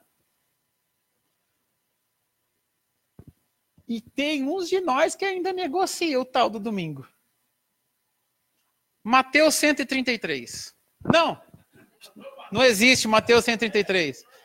Salmo 133. Não precisa abrir, não precisa abrir. Não precisa, porque você sabe o texto de cor. Só quero ver com você se você cumpre agora. Ó, quão bom e quão suave é que os irmãos vivam em união. Ó, a irmã está até repetindo comigo. É como óleo precioso que desce sobre a barba, sobre a barba de Arão. Ó, chique. O texto vai dizer que o óleo desce na cabeça, corre pela barba e vai para onde? Corre pelas vestes. Estou acabando. Corre pelas vestes. E aí, depois que corre pelas vestes, irmã, vai para a orla dos vestidos. E o texto encerra assim: E ali o Senhor ordena a sua bênção e a vida para sempre. Duas coisas importantes eu quero ensinar com você nesse texto. O único lugar do planeta onde você pode entrar mudo e sair calado, ou entrar calado e sair mudo e ainda assim ser abençoado, sabe qual é? Esse aqui. Porque o texto diz que ali quem ordena a bênção e a vida para sempre? O Senhor. É bom que o irmão cante? Bom. É bom que a gente pregue? Bom. Mas precisa? Não. Porque esse é o único lugar do planeta. Pensa num culto onde você vai entrar em silêncio e sair em silêncio. Você não vai nem verbalizar tchau. Você vai fazer assim, irmão. Tchau, até o outro culto. E ainda sai abençoado. Mas o que poucos de nós também sabemos é que nas vestes de Arão tinha dois produtos, lã e linho. Lã do produto animal e linho do vegetal. A Bíblia vai dizer que Caim e Abel, um era pastor e o outro lavrador. Um mexia com o produto animal e o outro vegetal. Você sabe bem que a história diz que um irmão matou o outro. Há um texto na Bíblia que diz assim: vocês não tornem a juntar a lã com o linho nas vestes. Há um texto em Deuteronômio que diz: depois que um matou o outro, disse assim: não torne mais juntar o linho com a Por quê? Por causa da morte, do assassinato de um irmão com o outro, houve uma ruptura. Aí, na hora que Deus vai mandar fazer a veste sacerdotal, chama o homem que seria indicado para isso, pastor Darlan. Diz assim: Tu vai fazer a veste do Arão. Você vai fazer o seguinte para mim Coloca na veste do Arão lã e linho. Aí, se o cara era muito abestado, ele ia dar um conselho para Deus. Imagina, não pode fazer isso. Como é que vai juntar lã e o linho numa veste? Você tem uma ordem sua para não pôr lã e linho numa veste porque um irmão matou o outro e houve uma ruptura. Aí eu imagino Deus, aí eu estou poetizando a parada, eu, que fantástico mundo de Bob, eu fiquei imaginando Deus respondendo ao meu modo. Não te perguntei nada. Não, porque se eu sou Deus, eu meto essa. Não te perguntei. Bota a lã e o linho nessa veste e só costura. Que o seu trabalho é costurar. Ele falava assim ainda. Aí os caras ficou sem entender nada. E tem gente que não se aguenta, né? Vai reclamar com o outro de Deus. Rapaz, Deus mandou pôr a linha, o lã, a, a lã e o linho na veste de novo. O que, que eu faço? Mas tu é besta, ele não é Deus? Bota a lã e o linho. Agora, bora ler o Salmo 133 outra vez? Não! Vamos recitar. Ó, oh, quão bom e quão suave é que os irmãos vivam em união. Oh, olha, olha aqui para mim. Vivam em união. Queridos, há muitas coisas que estão desligadas ainda entre nós. Há muitas coisas que estão desligadas ainda entre as igrejas, no que diz respeito à unidade e à fraternidade. É bom que vivamos em união. Presta atenção. É como óleo precioso que desce sobre a cabeça, sobre a barba de Arão. Por onde que esse óleo corre? Pela lã e pelo linho que você lembra na hora da ruptura de Abel e Caim. Mas quando esse óleo corre pela lã e pelo linho, ele torna a ligar o que um dia foi desligado. Coisas que só se estabelecem por essa unidade. Queridos, vou falar uma coisa para você que você tem que acreditar. Você, você tenha consciência do que é que está acontecendo no reino do Espírito agora, só porque você está aqui? Cê, alguém aqui está arrepiado? Você está você tá vendo o anjo? Abriu, o céu rasgou e você está vendo o anjo? Cara, nós não estamos vendo nada de anormal aqui. O problema é justamente esse. Nós não acreditamos que essa unidade provoca ligações no espírito. Nós não acreditamos no bendito do Salmo 133. O óleo corre pela cabeça sacerdotal. E, o, e a Bíblia vai dizer que nós somos um reino de sacerdotes, queridos. Quando esse óleo corre e passa pela lã e pelo linho sacerdotal, ele volta a ligar coisas que estavam desligadas. Então, todas as vezes que nos reunimos como igreja, coisas acontecem, você acreditando ou você não acreditando. Coisas se estabelecem. Mas nós que somos pastores, ai, nós ouvimos cada um. Vamos falar um negócio, você não fica triste comigo? Levanta a mão. Quem não fica triste? Às vezes eu, eu pastorei também igreja, eu recebo assim, pastor, hoje não vou para o culto. Isso aqui também não estava escrito não, viu, queridos? O, o pastor não encomendou essa pregação não, pode ficar tranquilo. Ah, e eu já fico triste pelo que eu vou ouvir. Ah, é, irmão? Digitando. E se eu falar, ele já vai sentir que. Então é melhor digitar. Ah, é? Três pontinhos. Por quê? 6.700 pontos de interrogação. Não estou bem. Puxa. Não era o dia, então, de estar porque aqui acontece coisas que nenhum outro lugar do planeta acontece. Porque aqui corre um óleo que passa pela lã e pelo linho e liga o que estava desligado que nenhum outro lugar do planeta. Ah, pastor, mas não, na minha casa eu sou igreja, vou ter que te dar notícia ruim. Você não é igreja na tua casa. Na tua casa você é membro. Corpo você só se torna quando você se junta com os outros membros. Aí também já, se tiver gravando, tô falando para você, desigrejado. Já quebra no meio os desigrejados. Na tua casa você só é membro, corpo você só é aqui comigo. Lembra do montão de pedra? Lá você só é uma pedra ocupando espaço. Na edificação é que nós construímos casa para Deus. Aleluia! Nós precisamos acreditar, queridos, nesses ambientes. Sabe o que, que acontece quando nos juntamos? Ambientes são criados para religar coisas que você luta aí fora para ligar e não dá conta. Pastor, o que a gente faz aqui? Pô, achei o culto de vocês da hora. Vou até pôr café no meio do culto nosso agora lá. Gostei, café com coca e bolo, e, e suco, e suco, e churrasco, e feijoada. E, e né, Gostei. Aqui, queridos, são ambientes criados para que coisas aconteçam. Gente, tem coisa que você busca ligar na tua vida que você vai. Vou usar uma palavra forte, você não fica triste? Você vai morrer de orar, mas só vai acontecer aqui. Sabe por quê? Porque você precisa de mim. Queridos, tem coisa na sua vida que sabe com quem que tá? Comigo. E tem coisas na minha. Sabe o que eu vim fazer aqui hoje? As pessoas acham que nós só vai pregar. Eu vim buscar um negócio que é meu e está na tua mão. Você pode me dar até eu ir embora. Porque tem coisas que só vão ligar na minha vida que foram provocadas por essa unidade aqui. Sabe por que, que eu faço questão de ir? Gente, outro dia, juro para você, eu tinha que pregar no Rio e eu já estava cansado de viajar. Eu falei, puxa, não quero ir, não quero ir, não quero ir. Falei, já sei, vou no dia. Acordei de madrugada Peguei o ônibus em Mogi para o Rio. O cara me buscou, fiquei a tarde inteira sem fazer nada. Preguei à noite. Depois que preguei, fui para a rodoviária. Peguei o ônibus, viajei a madrugada inteira. Cheguei na minha casa às 5 horas da manhã sem parar. Sem parar. Para pregar, sabe o que? Isso que eu estou pregando agora. Fundamento, pastor, mas não tinha outra pessoa para pregar fundamento lá. Eu falei, tinha, irmão. O problema eram as coisas que eram minhas e que estava com eles. E que só acontece quando eu junto. Esforço, esforçai-vos. Na justificação você não faz força, agora na, na santificação precisa fazer força. O mar vermelho, o Senhor Moisés, o que, que eu faço aqui, Senhor? O Senhor falou, marcha, ou seja, sem esforço. Agora no Jordão, você lembra que foi que o Senhor falou para Josué?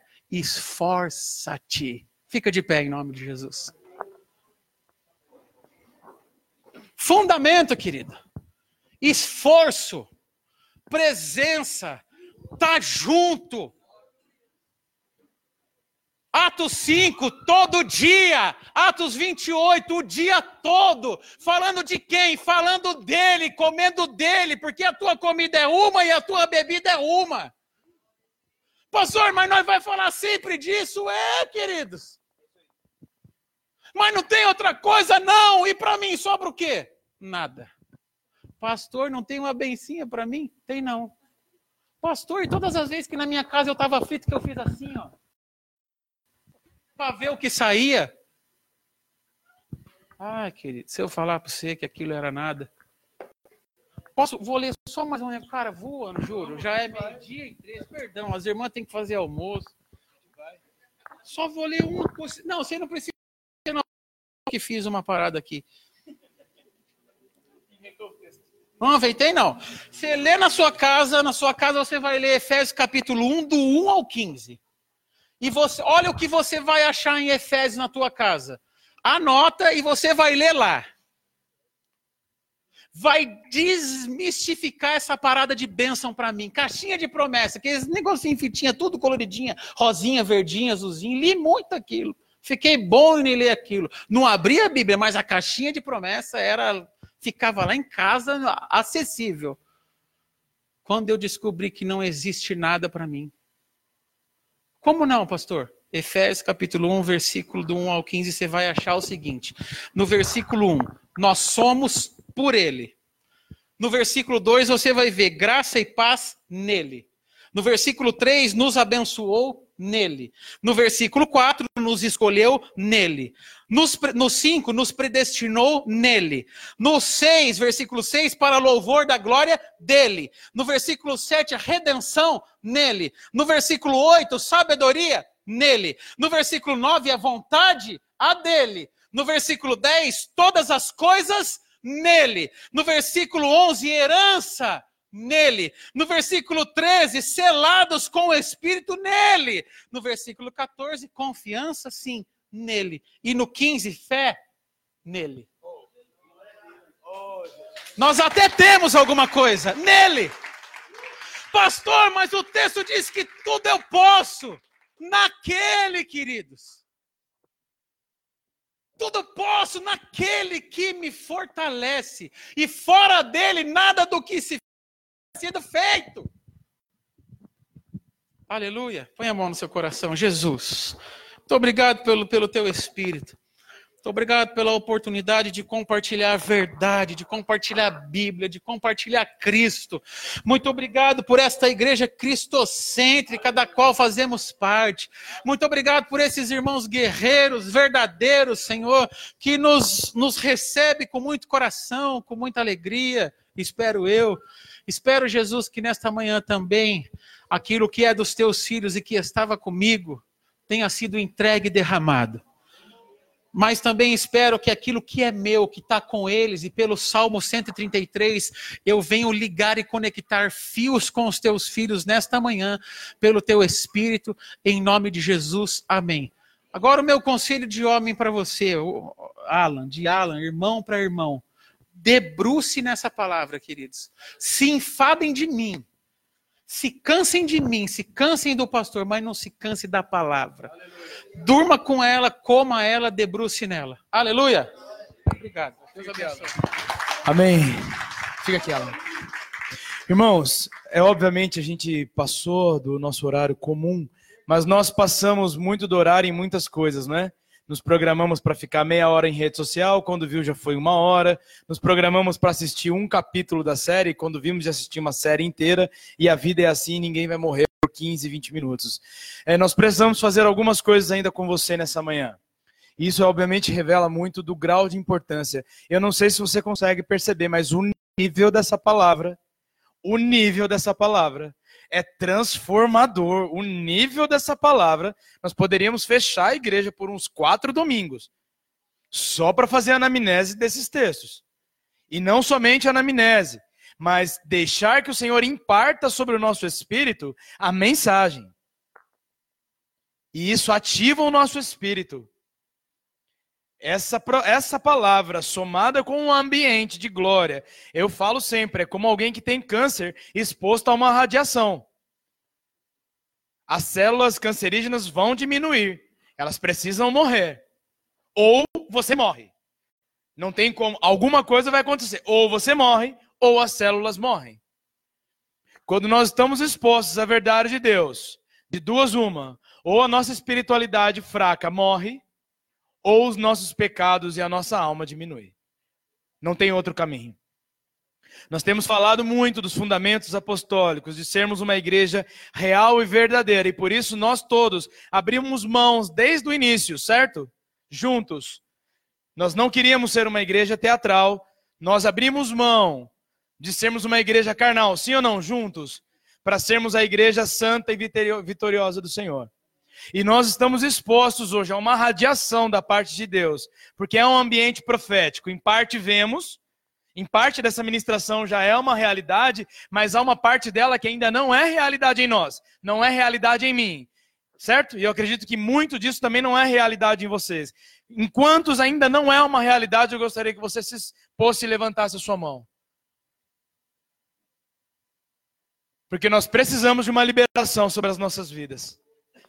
Eu sei que o Alan orou aqui de uma forma educada, olhando pelo relógio, mas nós precisamos de liberação sobre as nossas vidas. E Alan, nós como igreja, nós estamos comprometidos com a verdade do Senhor. E tudo aquilo que o Senhor tem liberado sobre a sua vida, nós pedimos que você deposite sobre nós, Alan. Como quantos concordam que há um depósito sobre a vida do pastor Alan? E quantos querem? Eu quero, eu quero. Parte eu, eu creio, parte eu vejo já na minha vida, parte não, e eu preciso disso. Eu não posso sair daqui nessa manhã sem, sem que essa palavra penetre de uma forma tão profunda no meu coração e transforme a minha vida, conduzindo a mim mesmo, como igreja, como corpo, ao altar do noivo de uma forma santa. Então, necessariamente, pecados precisam cair, a falta de fé, uma mentalidade bíblica equivocada. Isso não é um estalar de dedos. Por isso que repetidamente a palavra é ministrada dia após dia, de manhã, à tarde, à noite, mas você precisa continuar se esforçando junto conosco, para que individualmente você receba e no coletivo você contribua. Quantos querem ser literalmente ministrados e abençoados? Espírito Santo, nós já chegamos aqui crendo no ambiente, Senhor. Nós chegamos aqui vendo o ambiente, era quase e é quase que palpável. E eu sei, Deus, que o nível de fome é grande neste lugar. Porque eu consegui notar o nível de liberação da tua palavra. A palavra saiu desprendida. A tua palavra nesta manhã saiu desprendida, Senhor, desprendida. E foi o nível de sede que determinou esse desprendimento da palavra. Eu oro, Espírito Santo, nesta manhã, de maneira mais assertiva, por toda esta casa, Senhor, que sabe e que se posiciona, Deus, para aquilo que em partes não ainda tocam, ou não tocam ainda. Eu oro, Espírito Santo, para que a manifestação de vida desta palavra crie em nós a vida de Cristo. O que nós precisamos é da tua vida entranhada em nós, Deus. Eu oro pelo teu espírito, porque sei que somente pelo teu espírito, porque a tua palavra diz que é o teu espírito que a todas as coisas perscruta e investiga. Eu oro pelo teu espírito para que esta vida de Cristo se entranhe em nós, ao ponto de nós não sermos mais enxergados, Deus. Eu olho, eu oro, porque a tua palavra vai dizer em Salmos que o Senhor se inclina do seu trono para ver os filhos dos homens.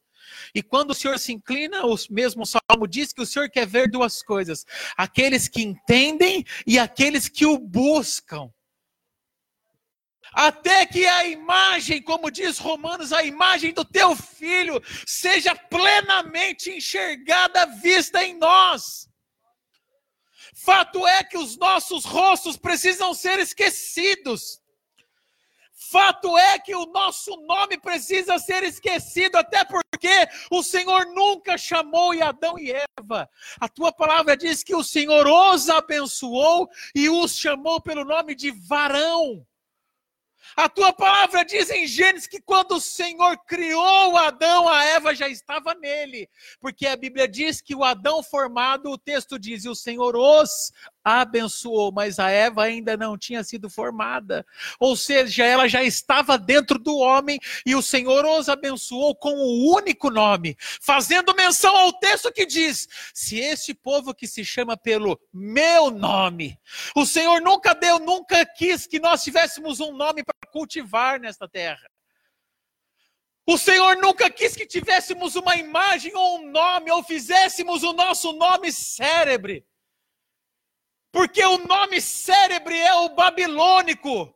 Gênesis capítulo 4, versículo 11: façamos um nome, tornemos o nosso nome cérebre, ou seja, a cidade que era edificada da terra para o céu, mas a cidade celestial nome do seu rei, diz Apocalipse, que é do céu para a terra.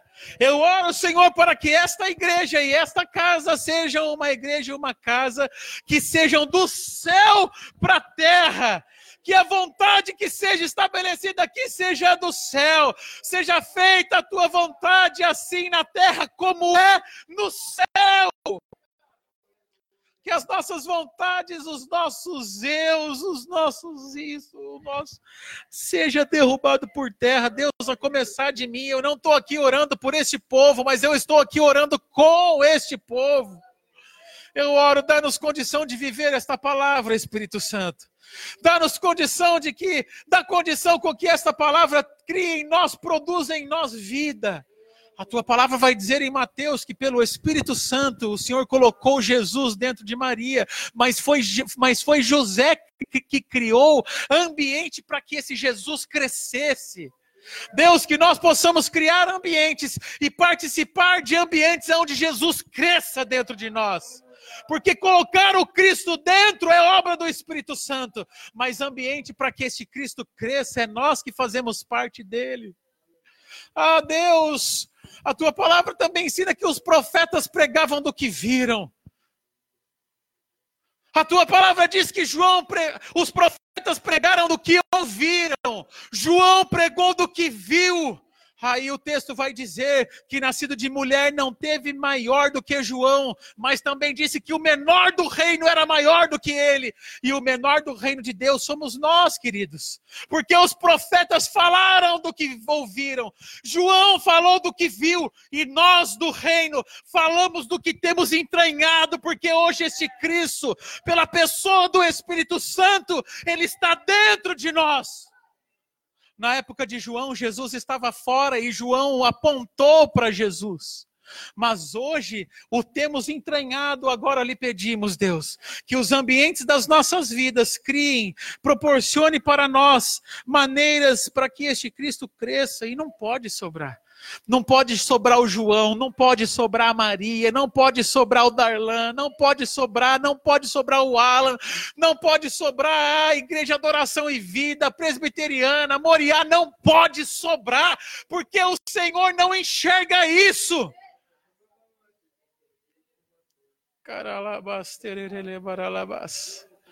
Esta é a minha intercessão nesta manhã que gera dores em Senhor como mulheres que geram crianças em meio a dores, em meio a desconforto. Nós geramos esta palavra em meio a dores e a desconforto.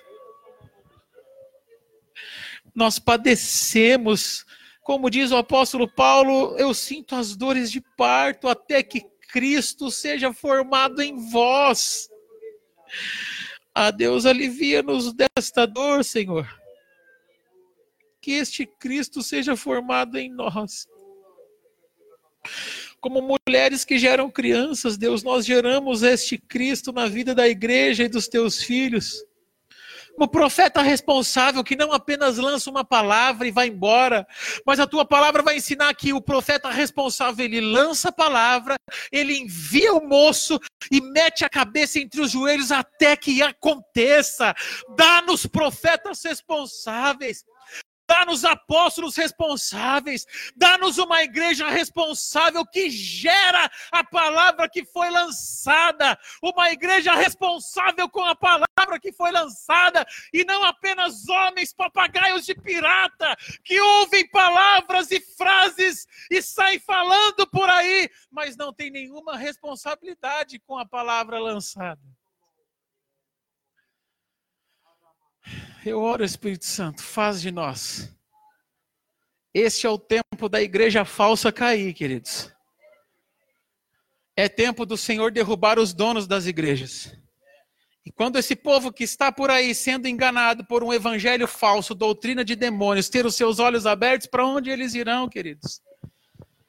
A pergunta que eu faço, e eu já tenho profetizado isso há oito anos: o Senhor está derrubando os donos das igrejas. Quando os olhos desse povo se abrir, para onde eles irão? Que nós sejamos esta casa de pão. O pão que o povo no deserto desprezou, dizendo: Nós não queremos este pão vil. O que eles não sabiam que este pão vil era o Cristo. Eles desprezaram o pão vil, mas que nós sejamos a casa do pão. Porque está num tempo da, dos olhos deste povo se abrir, eles, precisam, eles, eles precisarão de lugares onde pousar. Então não se espantem se nos próximos dias, semanas ou meses aparecer de uma vez aí 15, 20, 30 pessoas. Não se, não se espantem se o pastor for interrompido no meio de uma pregação por 30, 40, 50 pessoas chegando de uma vez. Elas irão perguntar assim para vocês: Deus nos mandou aqui e a pergunta será: o que vocês pregam aqui? E a resposta terá que ser Cristo. É o tempo de nós ouvirmos as seguintes expressões: Eu não aguento mais essa pregação da qual Cristo não é o centro. Quando os olhos desse povo se abrirem, eles, eles precisarão de onde pousar e que esta seja a casa.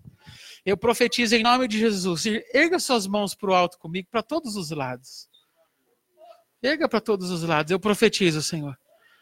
Aonde estiver uma igreja antropocêntrica que quebre e feche em nome de Jesus. Aonde tiver pessoas precisando da palavra de Cristo, que sejam atraídas agora em nome de Jesus, porque a tua palavra me ensina, Jesus que quando Jesus nasceu, brilhou uma estrela no céu, e as pessoas foram atraídas pela estrela de Jesus que brilhou. Não foi pelos movimentos humanos. Jesus nasceu, a igreja brilhou, a, estrela brilhou. Então, que o Cristo venha nascer, crescer e se tornar forte neste lugar, e que a estrela brilhe nos céus desta casa, atraindo vidas, atraindo almas, atraindo pessoas. Eu abençoo os vizinhos da direita, abençoo os vizinhos da esquerda, os vizinhos da frente, os vizinhos do fundo, todos os bairros adjacentes, a cidade de Poá. Eu profetizo em nome de Jesus que brilhe uma estrela no céu desta casa, porque o Cristo é vivo, é o pão que desceu do céu sobre este lugar. Eu declaro e profetizo que esta seja a casa de pão. Que esta seja a casa onde as pessoas se alimentem do Cristo vivo, em nome de Jesus. Em nome de Jesus. E que a tua vida seja cheia e repleta. Que você seja a imagem do próprio Cristo.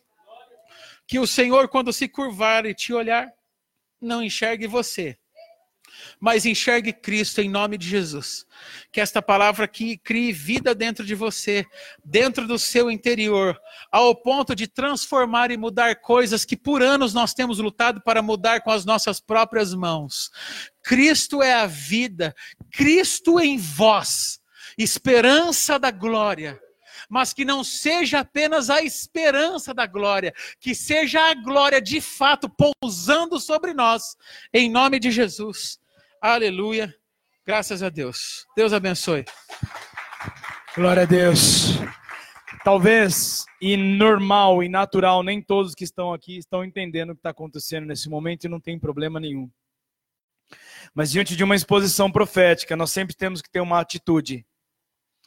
E eu vou pedir para você, para os que entendem, os que não entendem, está tudo bem. Afasta as cadeiras que estão do seu lado aí, me ajuda aí os obreiros. Coloca tudo para trás, depois você pega suas bolsas. Eu preciso que a gente faça uma linha aqui, ó. Com muito temor, amém, irmãos? Com muito temor no meu coração, diante dessa palavra, com muito temor, eu estou te convidando a fazer isso. Só jogar tudo para trás lá, para os lados. Aí alguém vem ajudar a irmã Maria aqui, por favor. Pode colocar tudo para os lados. Se você entende o que está acontecendo e entende essa palavra, eu vou pedir que você faça uma linha aqui comigo, ó. Bem aqui no meio, faz uma linha lateral assim, ó.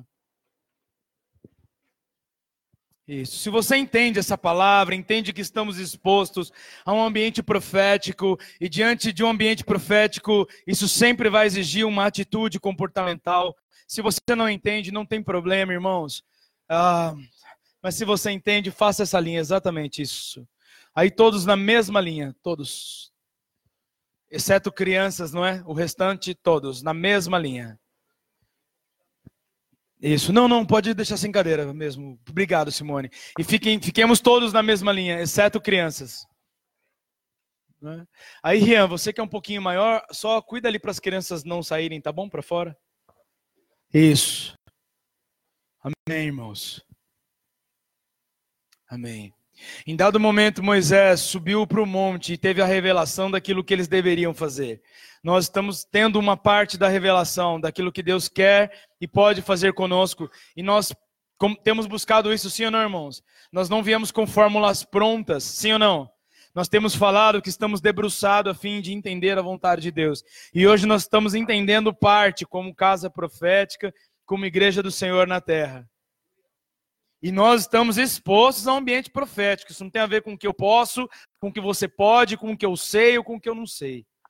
E quando Moisés subiu ao monte, o povo fez a mesma medida que Moisés estava exposto a um ambiente de glória, um ambiente profético. O povo, desinteressado e descomprometido, estavam fazendo bezerros de ouro. Ou seja, enquanto Moisés estava buscando ao Senhor, o povo estava cuidando da sua própria vida, negligenciando a vontade do Senhor.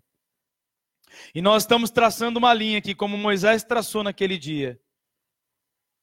E os que passaram dessa linha perderam os próprios direitos, perderam direitos na terra da, da terra prometida, mas ganharam uma herança no Senhor. Preste bem atenção no que eu estou falando. Você não é obrigado a nada. Você responde pela tua vida assim como eu respondo pela minha. Mas se você entende que o Senhor está elevando o teu nível de comprometimento, eu preciso que você dê um passo à frente. Pense bem nisso. Se você entende que o seu lugar é num outro nível de comprometimento, de liberação, de ambiente, e eu vou fazer mais uma vez, dê um passo adiante.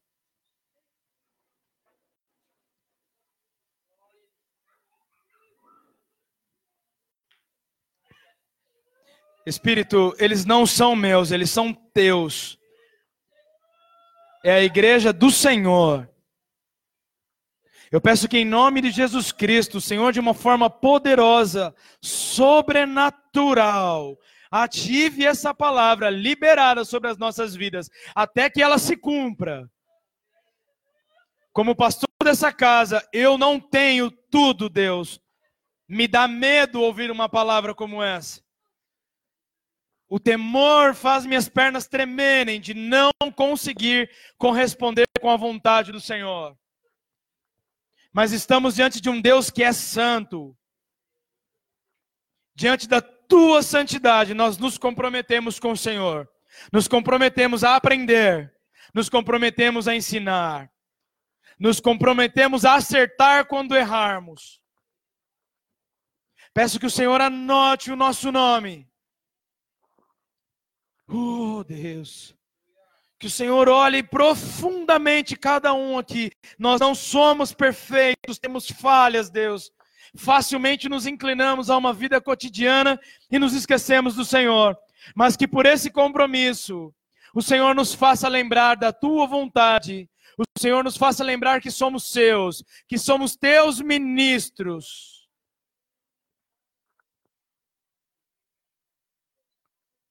Peço que o Senhor viabilize para que cada um aqui experimente, comprove e viva a vontade do Senhor de uma forma pacífica, mas ao mesmo tempo de uma forma tenebrosa, de uma forma impetuosa, que isso agite os nossos espíritos e que dê paz à nossa alma. Nos leva, Senhor, a experimentar do fogo, para que quando o fogo do Senhor vier, nós estejamos acostumados e não sejamos queimados como aqueles que hão de perecer em juízo, mas como aqueles que promovem, que são os braços do juízo de Deus. Uf. Deus, minha perna está tremendo. Eu estou com meu corpo tremendo. Mas se não for assim, seremos essa igreja corrupta. E nós, ainda que falhos, negamos ser a igreja corrupta. Negamos, negamos ser uma igreja carnal. E nos comprometemos a ser uma igreja santa, poderosa e espiritual na tua presença. Ora ao Senhor você. Nós dependemos do teu espírito. Dependemos do teu espírito. Nós relembraremos dias como esse durante longos anos das nossas vidas. Porque o teu Espírito nos fará lembrar quem somos no Senhor. Eu abençoo os meus irmãos, eu abençoo os filhos do Senhor, com a paz que excede todo entendimento humano, mas com toda a agitação no espírito de alguém que necessita ser transformado pela tua presença. Em nome do Senhor Jesus.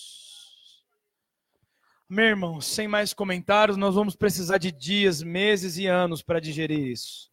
Isso e todo esse processo que o Senhor tem feito conosco.